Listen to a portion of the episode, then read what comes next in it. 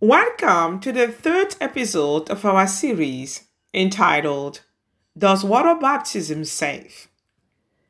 We previously examined the biblical meaning of regeneration. In today's segment, I am going to answer the question What is water baptism? Water baptism is the means by which we identified with the Lord Jesus Christ in his death, burial, and resurrection. It's a public affirmation of one's faith in Christ, a testimony of one's union to Christ. Water baptism symbolizes the death of the old self and the new life that we live in and for Christ. It follows spiritual baptism and serves to affirm the internal work of regeneration initially accomplished by the Holy Spirit. It's a ritual through which we declare publicly that we have turned from sin to our Lord Jesus Christ. In other words, we get baptized with water to show that we have been brought from death to life and adopted as children into the family of God by the Holy Spirit of love. For instance, when the Lord sent Peter to preach to Cornelius and to his household, the Spirit of God came upon them while they were listening to Peter. Then Peter said, Can anyone withhold water for baptizing these people who have received the Holy Spirit just as we have? And he commanded them to be baptized in the name of Jesus Christ. Acts 10, verse 47 to 48a. Water baptism, like the Lord's Supper, is an ordinance given by the Lord Jesus Christ to his church. From the beginning of his earthly ministry, he charged the apostles to baptize new converts with water. See John 4, verse 2. However, Christ's ultimate delegation of this charge to the disciples happened after his death on the cross and resurrection from the dead. The Lord appeared to his disciples, and before his ascension to glory, he charged them to go and spread the gospel everywhere on earth, to make disciples to baptize those who will believe his message and to teach them his precepts.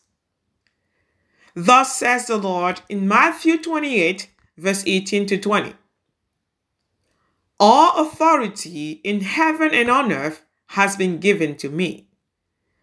Go therefore and make disciples of all nations, baptizing them in the name of the Father, and of the Son, and of the Holy Spirit teaching them to observe all that I have commanded you.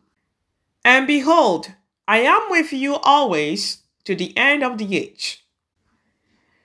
A parallel account to this pronouncement, commonly known as the Great Commission, is found in Mark 16, verse 15 to 16, when the Lord commands his disciples Go into all the world and proclaim the gospel to the whole creation. Whoever believes and is baptized will be saved, but whoever does not believe will be condemned. However, to justify the heresy, many of those who claim that water baptism saves wrongly cite Mark 16, verse 16. This verse is as clear as high noon for it gives no supposition that anyone will be baptized who did not believe the gospel.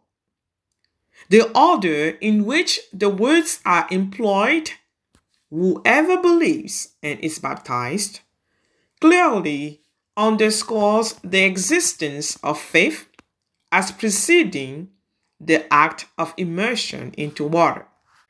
That is, baptism is not done prior to the reception of the word. To be baptized, one must first believe the gospel. Thus, he who lacks saving faith but receives baptism is not any different from his neighbor who neither believes the gospel nor has received water baptism. For both are condemned, since they both reject the person and work of Christ. This is attested by the second clause of this verse, where the Lord speaks of condemnation. He says, But whoever does not believe will be condemned. Why did he not make any reference to baptism in this clause? Simply because water baptism, not being the means of salvation, is lack, is not, and cannot be the cause of someone's damnation. So, therefore, those who lack saving faith, though they are baptized, cannot escape damnation. But those who believe, even if they are not baptized with water, will be saved, as was the thief on the cross. Faith is the means of salvation, and is lack the cause of man's eternal ruin. Those who believe the gospel are saved, but those who reject it are condemned.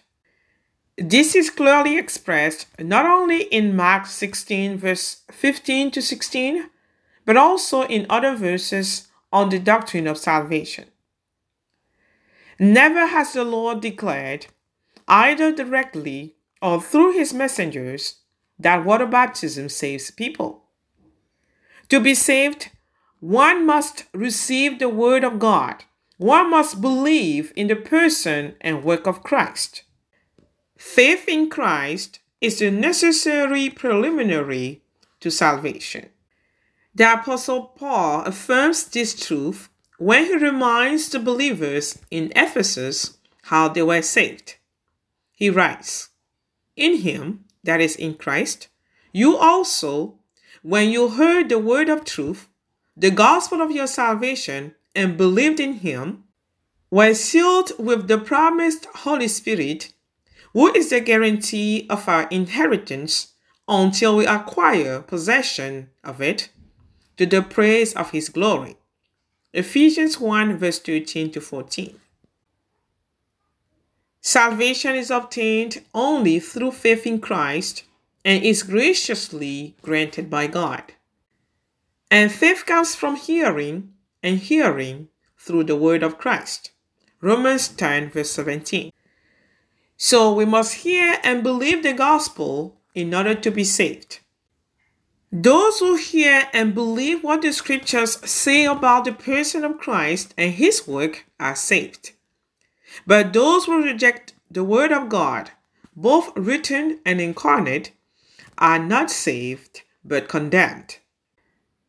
What therefore leads to the condemnation of men is their unbelief in the testimony that God has given concerning his son is the rejection of the word of truth, which is the severest and most deadly sin, and not the fact that they did not receive water baptism. No one can please God without saving faith, which is demonstrated by one's acknowledgement of his sinfulness and inability to satisfy God's justice.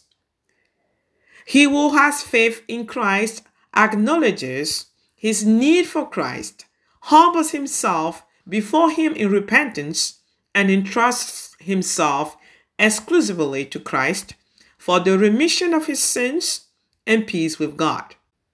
For saving faith is evidenced by genuine humility. So, unless we believe the message of the cross, which is possible only through the sovereign grace of God and the activity of the Spirit of life, who implants faith within our hearts, we cannot be saved. Thus, the Lord declares in John 5, verse 24 Truly, truly, I say to you, Whoever hears my word and believes him who sent me has eternal life. He does not come into judgment, but has passed from death to life. Conversely, he who does not believe remains spiritually dead and cannot receive eternal life, but comes into judgment. We believers receive water baptism to proclaim our union with Christ our Lord and Savior. Water baptism does not cleanse us inwardly, nor does it save us. It's a testimony of our new birth and new life in Christ, which is wholly and exclusively accomplished by the Holy Spirit. To assert that water baptism regenerates sinners is a distortion of the Word of God. This brings about destructive and eternal consequences both against the one who makes such a claim and those who are misled by it. It is deceptive to teach people to submit to a ritual rather than to cry out to God, the fountain of life. Regeneration is a work done by the Holy Spirit, work through which we are adopted into the family of God. And water baptism is simply a testimony to that inward transformation, to that new life in union with Christ, which only those chosen in Christ by God the Father before the foundation of the world can experience. Water baptism has no value unless it is preceded by the transformation of the heart wrought by the Spirit of God, a transformation that results in repentance and faith in Christ. When Peter stood in the midst of the multitude on the day of Pentecost and accused the people of Israel for killing their Messiah, they were cut to the heart and said to Peter and the rest of the apostles, Brothers, what shall we do? Acts 2, verse 37 is unmistakably clear that at that moment, upon hearing the message of Peter, these people were suddenly convicted by the Spirit of God, and with their hearts pierced, they turned to the apostles to seek guidance. And Peter said to them, Repent and be baptized, every one of you, in the name of Jesus Christ, for the forgiveness of your sins, and you will receive the gift of the Holy Spirit. For the promise is for you and for your children, and for all who are far off, everyone whom the Lord our God calls to himself. Verse 38 to 39.